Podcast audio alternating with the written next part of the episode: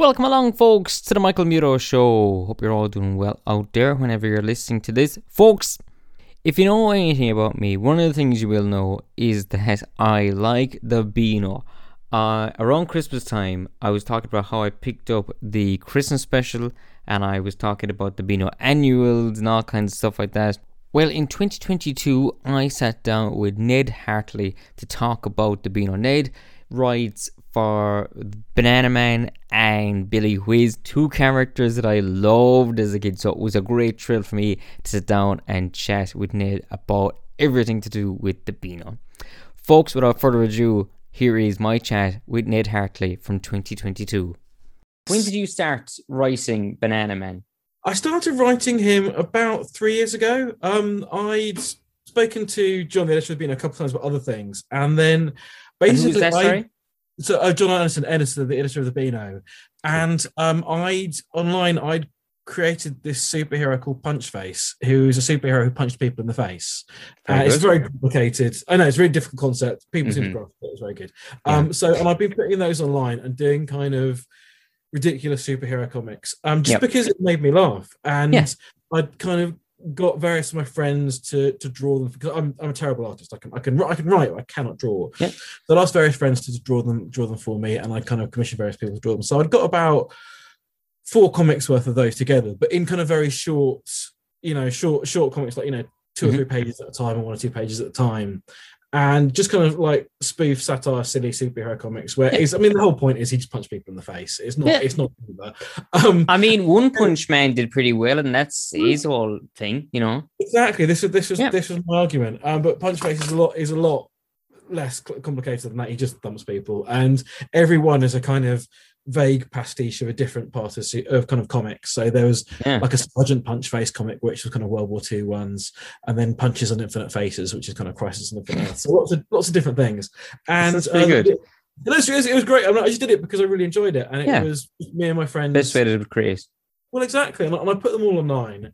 And the editor of the Beano got in touch and said, I think you'd be from these I've seen. I think you'd be a good fit to write Banana Man. Yeah, it sounds like a perfect match, or is? Yeah, exactly. And Punch Face is something that I started doing years ago. I used to work for Titan Comics years ago, and it was just something that we did as like a 3-panel gag strip at the back. Sometimes we do them, and then we did a little kind of 3-panel strip about the people that worked in Titan, and the joke was that my favorite comic was called Punch Face, and then we thought, well, actually, let's start drawing it, and then me and my friend Andrew James started drawing it, but then I had lots of other people doing it, and it's just good fun to do. So it kind of came from there, and it was obviously a huge honor to be asked to write, Banana Man for the Beano. Yeah, I've been reading it since I was a kid, and I absolutely loved it. And I as part of research, I went to my parents' house and dug all the old annuals out of the spare room and kind of looked at those. That was 3 years ago, and it's been fantastic since. I've just been absolutely loving doing it. We should say as well, Ned, you didn't just it wasn't that you were just, as you say, you were working at Titan Comics, and you've written for stuff like Star Wars, and the list is, you have a long list. You've worked for nearly every UK comic, 2018. I'm really lucky.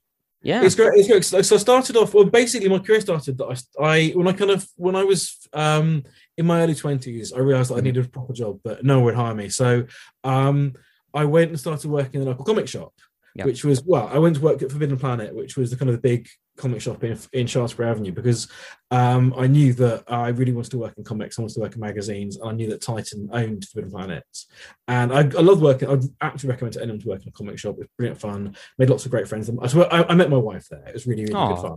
Yeah. But then after working there for a few years, I then went to work for Titan. So I started off. I think my first job was doing a letter column on Buffy the Vampire Slayer magazine. Oh, cool. Which is great fun. I mean, you got some very intense people writing to you, but in a very nice and very kind of inclusive way. And then I worked on kind of Star Wars magazine, Star Trek magazine, and then I think the first comic I ever edited was SpongeBob SquarePants. And I know a lot about the way, because SpongeBob is not symmetrical. I know a lot about how the little dots work on the SpongeBob. They're like ears circling them and sending them back. And then I did Wallace and Gromit comic, which is brilliant, which I absolutely love doing. Yeah. that I kind of commissioned, and I got to work with some really great writers and artists. Got to work with Simon Furman, who did Transformers when I was a kid, and I just absolutely loved his work. And they did Teenage Mutant Ninja Turtles, and I got John McCrea to do me a strip for that, which was again dream come true. So I got to work with a lot of really, really good people for those. Yeah. Ones. And then I'm trying to think what else I did. And then I did the Batman Legends as well. So I kind of worked. There's many reprints, but I got to kind of work on those ones. Yeah. And see I know what I mean. Yeah. So it was I've been very lucky that I kind of started working at Titan at a time that kind of they were doing a lot of comics, and I worked for my senior editor Steve White. He used to work at Marvel UK. He had a lot of kind of experience in this, so we had a really great time launching a lot of different titles and really kind of creating good stuff. And I did wrestling. I did WWE wrestling, which is great fun. And you've gone into all the stuff that anyone that's read comics go, gee, I love wrestling, I love Star Wars, Star Trek, Wallace and Gromit, Banana Man. You've had your hands in all the pies. That's the phrase. I don't think it is, but anyway. I'm trying to work out if there's anything that I loved when I was a kid that I haven't worked on since. Yeah. I think it's pretty much everything that I've, Transformers, because when Steve was doing work on that, Star Wars, which I then came back to later on when I went to work for Egmont. Loads of stuff. I don't think I've done He-Man, because it's not been a He-Man reboot. So if they do this big He-Man reboot, then I'm gonna. There is the new show, so I'm sure someone's gonna have a comic. Yeah. Well, I'm obviously got my eye on that. Yeah. There we go. But, and then while I was doing that, I was writing a lot as well. So I kind of I wrote for Wallace and Gromit as well. Before I started working on it, and then I've been kind of writing Star Wars annuals. I did the covers of Doctor Who books, and then since then, I still work, and then I could work. The way you just like brushed under Doctor Who, and it's like, hang on, I know. There's another like big massive franchise. It's great for I've been really lucky. Like I say, it's been really good fun to work on these ones. Yeah. And I think the fact that I kind of got a background in licensed publishing is great, because we always used to say that you're playing with someone else's toys. That you can have really great fun doing it, but you have to realise that you've got to kind of put the toys back in the box afterwards. But you've got to be respectful of what you're doing with these characters. Mm-hmm. Which is great fun to do. But I think because I've kind of been doing that quite a lot, I've kind of got that knowledge now of how far you can take kind of stuff with that as well. Yeah. And then since then, for my day job, I work for Penguin Random House as a commissioning editor, so I work on the preschool books there. So I also do a huge amount of Peppa Pig ones as well, which is great because I've got two kids. And it's great having a focus group of them. They really love it. Yeah. Peppa does incredibly well. And having spent years watching Peppa with my two kids, you don't realise how much encyclopedic knowledge you have of Peppa as an adult, as a parent. But also part of my job as well is kind of going out and finding different properties to work on, to bring in for Ladybird, because I work for Ladybird Books, kind of different properties to bring in, so you kind of go gigs different licensing fairs. Oh, cool! That, which is great fun. But is as well as that, I'm a writer, so I write. Yeah. I write Banana Man, and I've done a couple of books for Marvel, which is we did. There's a couple like a character encyclopedia and like a big history of Marvel comics. Yeah, great fun doing. I'm trying to think if there's anything else that I've worked. Oh, I did a really nice biography of kind of graphic novel biography of Albert Einstein a couple of years ago. Oh, lovely! Which is great fun, because I did it with an artist called Tom Humblestone, who's lovely. Yeah, but you don't really understand, because we wanted it to be something that readers of all ages can understand. Yeah, well, not all. It's obviously like a 6-year-old for the 3-year-olds. Yeah, school kids. Exactly. So we kind of look at it. Because a lot of my work that I've done has been writing for kids, so you have to gain quite an awareness of like the difference between what a 10-year-old can understand, or what an 8-year-old can understand, and what a 6-year-old. So this is kind of like 9+. But you don't really understand something until you have to explain it to an artist who's got to draw something that a 9-year-old can understand. So I had a really good fun time doing that. I was just going to ask you, actually, in that writing for children's comics and stuff like that, I suppose maybe what some people who maybe submit writing and stuff like that might misunderstand would be that it had to be extremely simplistic for kids to get like all the different characters in Transformers or Star Wars or anything. But kids like complexity, don't they, really, in characters, they like very silly stuff as well, too, obviously. But you know what I mean? They like, I think there's a difference between simple storytelling and being simplistic. Yeah. Oh, yeah, totally. And I think you can be quite reductive and simplistic and just have very basic storytelling. But actually, as long as you're very clear about where a story is going, and you don't, and you know, a huge part of that, one of the reasons I love working in comics is because it's a collaborative process that you're working with the sometimes you're working with a, you know, you're working with a penciler, you're working with an inker, you're working with a colorist, you're working with a letterer, you're working with a, you know, and an editor, obviously, you're working with a huge team of people to create comics. And I absolutely love it. And when that works well, it's, you know, it's everyone, when everyone's firing at all cylinders, it's brilliant because you're telling these stories, and they can be quite complex stories. But if everyone has got guidance on storytelling, you can do really quite complex stories in a really simple and quite emotional way. And it's great.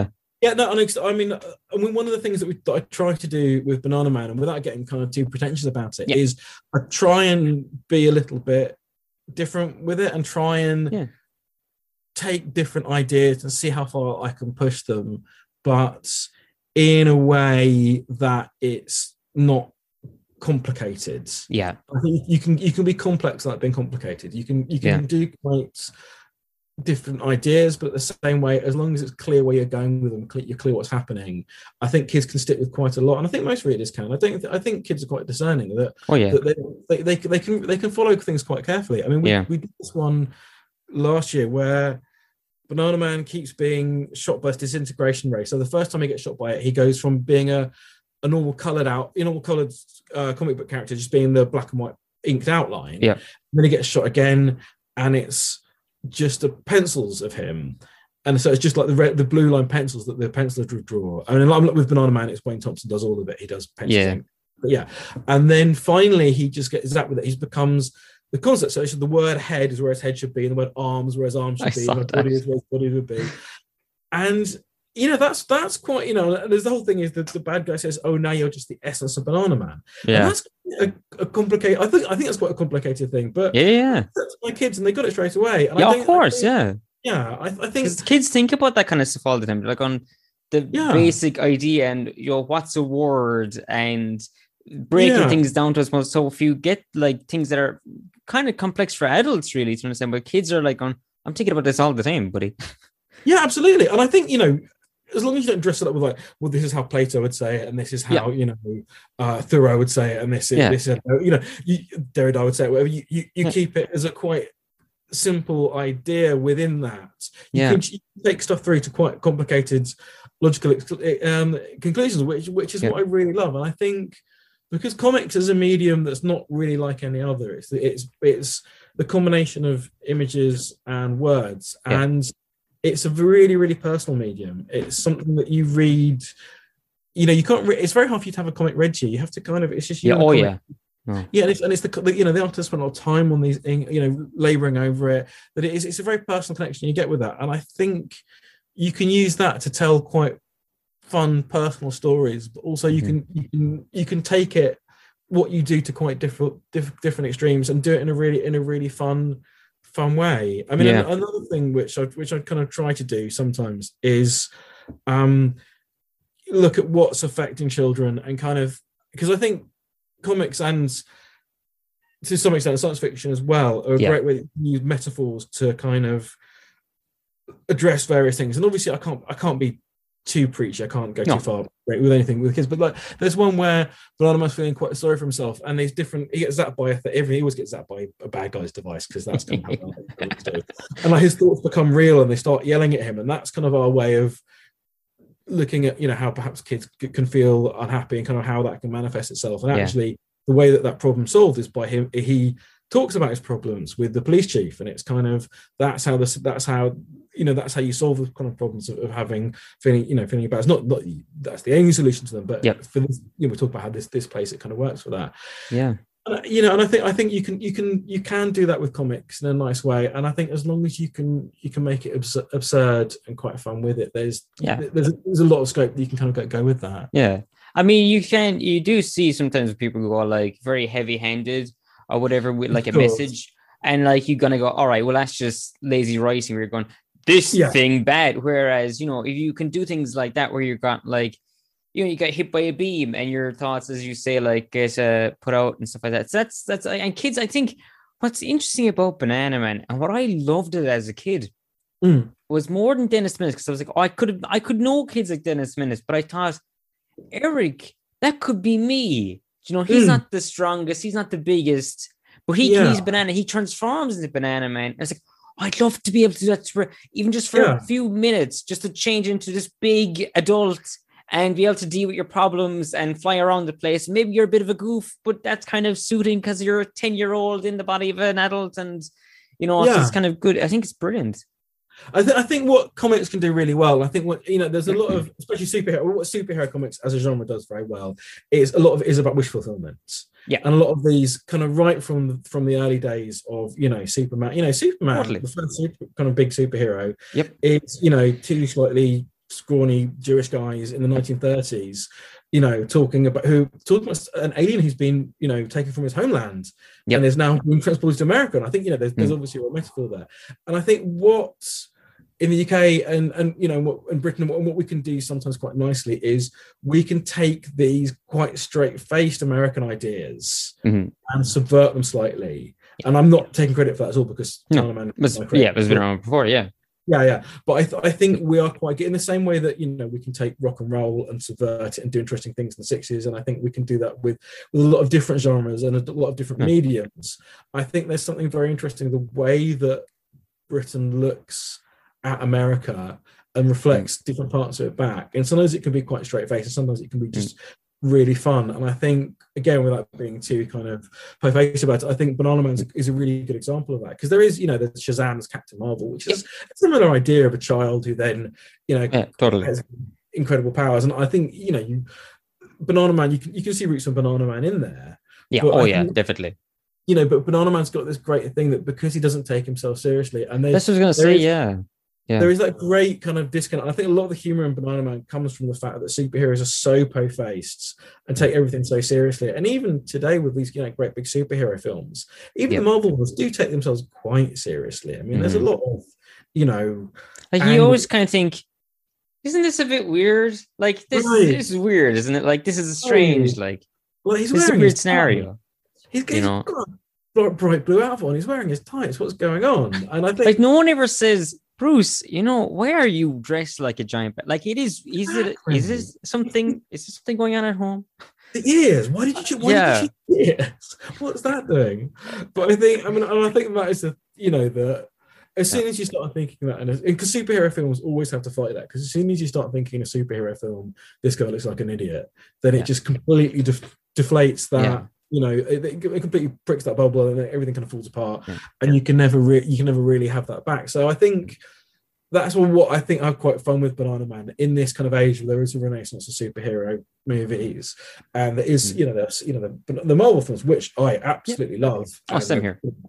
Just brilliant. Yeah. But they can be quite tongue in cheek sometimes, but they still do have that thing of, you know, Captain America has his square jaw and will stare off into the sunset, and I think. Yeah. You can have fun with those tropes because those movies can't really do that. And I think there are so many kind of accepted things in the superhero genre that you can subvert and have fun with. And I just really love doing that. Banana Man is great fun. I think as well the fact it's bananas and the fact that's like such a classic like comedy trope, just slipping out banana peel, but it's like this guy is like, of all the fruits, bananas. Right. So it's like not a hard, not a pineapple man. You go, oh, it's quite rigid, you know. That's got sharp edges. But a banana, you can squash a banana. I've been thinking about this for ages. I don't understand why bananas are so funny, but they are. Is it the way? Is it because of bright yellow? Is it because I think it is the yellow or something like that. Yeah. Things just. Do you watch Always Sunny in Philadelphia? Yeah. There's one bit where Charlie comes out and he's eating a banana, and he's got like this Nazi outfit on. He's eating a banana, and it's so funny, and I can't work out why it's so funny. I think it's the contrast. It's like such. Yeah, it is. What is about bananas? It's like you put them with anything. You have a Tyrannosaurus Rex eating a banana. Yeah. It's like this is funny. I don't know why. It's funny, and I think sometimes you can with comedy you can overanalyze comedy. It's like why is a fart funny? I don't know, but it just is. It's a funny thing. Here's what I wanted to ask you though, as we just have like 10 minutes left, but I wanted to get your opinion on where you think this is a big question now, and I wanted to ask earlier on, but we got sidetracked. But I wanted to ask you about your opinion about comic printed comics in today's age, and children's printed comics in particular, and magazines in particular with kids. And how you think they're doing? Because I think they're doing really well. Well, I think they're doing fantastically. I mean, obviously, I'm slightly biased because I write for the Beano, but I also think the Phoenix is doing amazingly as well. I think it's just, I mean, they're both two fantastic comics, especially when you know, readership was down about 10 years ago, you know, and they've really, really pulled themselves back up, you know, and the Beano's rising. Because they've got really, you know, because they're doing really, really well, and they've got. I mean, I'm going to get because I worked in magazines for years. Like, I get quite technical about the whole thing, but the huge success story for kids' magazines has been The Week Junior, which I just love. I think it's brilliant, and it's so hard. They write every week. They write really complicated features about very simply. They write about very complicated things in a very simple manner, and I think it's much harder to write for children sometimes, because you've got to do stuff really, really, really simply. And my daughter gets it, and you know, she's really up to date with everything. And as you're saying, they're more discerning, whereas an adult would be like, "Oh, it's okay," because your kid is like, "No, that's no. I want something better than this." No, exactly. You know, they're picky, rightly so. Absolutely. And what's great in the pandemic is that, nothing's great about the pandemic, what's great in the last year is that people are getting more into subscriptions. So Phoenix, the Beano, the Week Junior, they all have fantastic subscription models. So, I mean, I think what is great is that you are seeing a renaissance. And what I'd love to see it, your newsstand to return to the way it was, you know, 30 years ago. You have a whole range of different, you know, comics and stuff in the newsstand, and lots of different people drawing, you know, writing brilliant new stuff. But I really hope that I can see it happening, to be honest, already. I mean, like, I see, like, one thing I always notice whenever I go into a shop, kids magazines, and they're always like sold out nearly all the time, and everything like that. Like, and that's one thing I think with a lot of other print media, I don't know how long more it's going to be lasting, but I think kids magazines and comics, I think because kids like the physical thing as well, they like to collect stuff. So I think that might be around for a while, yes. I think it'll be a while before you can kill that off. I mean, a bit of research we did about how kids interact with kind of different media, and adults with much more, if you give them a tablet, they might read an article or a phone or a thing. Whereas if you give like a tablet to a kid, they just want to play a game on it. Like, why would I want to read on this when I can do, you know, I can play Minecraft or whatever, or Roblox or whatever. Yeah. Whereas a comic, that's the only way of interacting with it. So and again, like I was saying before, it's a very personal way that, you know, you interact with it. It's just you and the comic. It's you know, you're poring over it, and it's very written for you. And I think that's, you know, because we did the whole stuff about a whole bit of research about bedtime stories, and how if we try reading a kid a bedtime story from a tablet, they enjoy it much more for the first 30 seconds to a minute, and then they just get bored because they want to play games on it. Whereas if you read a bedtime story to a kid from a book, actually the enjoyment goes much more up, you know, over a while. You get the smell of the paper as well, and the tactileness of it. Something about it, it's a physical thing, isn't it? It's you know, you're interacting with it. It's like, I mean, you know, you and I both know it's a lovely thing, and it's really it's something which you kind of stays with you throughout your life. Yeah, definitely. Ned, I'm gonna let you go because I know you're very busy. So sorry, I've got another thing. But no, you're great. Thank you, Ned, for hopping along and chatting with us here. It was a great conversation. Love talking to you. Thank you so much. It's been lovely chatting with you. Well, folks, there we go. That was my chat from 2022 with Ned Hartley. Lovely chatting with him, and lovely listening back to it there now. Now, folks, that's about my lot for this week. If you haven't done so already, please do subscribe to the podcast. And when you're finished subscribing, if you wouldn't mind then also leaving a little rating and review on places like Apple Podcasts. Helps you out an awful lot, and it lets other people find the show as well too. So do me a massive favour there by doing that. As well, did you know that you can now subscribe to the show on YouTube as well? Yes, the show is over there on YouTube, and it's also available there on YouTube Music.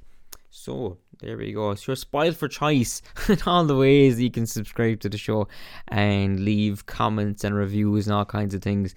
And you never know, maybe I'll read out one of those on the show sometime in the future. Folks, again, as I say, that's about it for me today. Thank you so much for listening. Hope you all have a great time whenever you're listening to this, rest of your day, and I'll see you again next time. This is Michael Muro, your podcast pal. Bye, folks.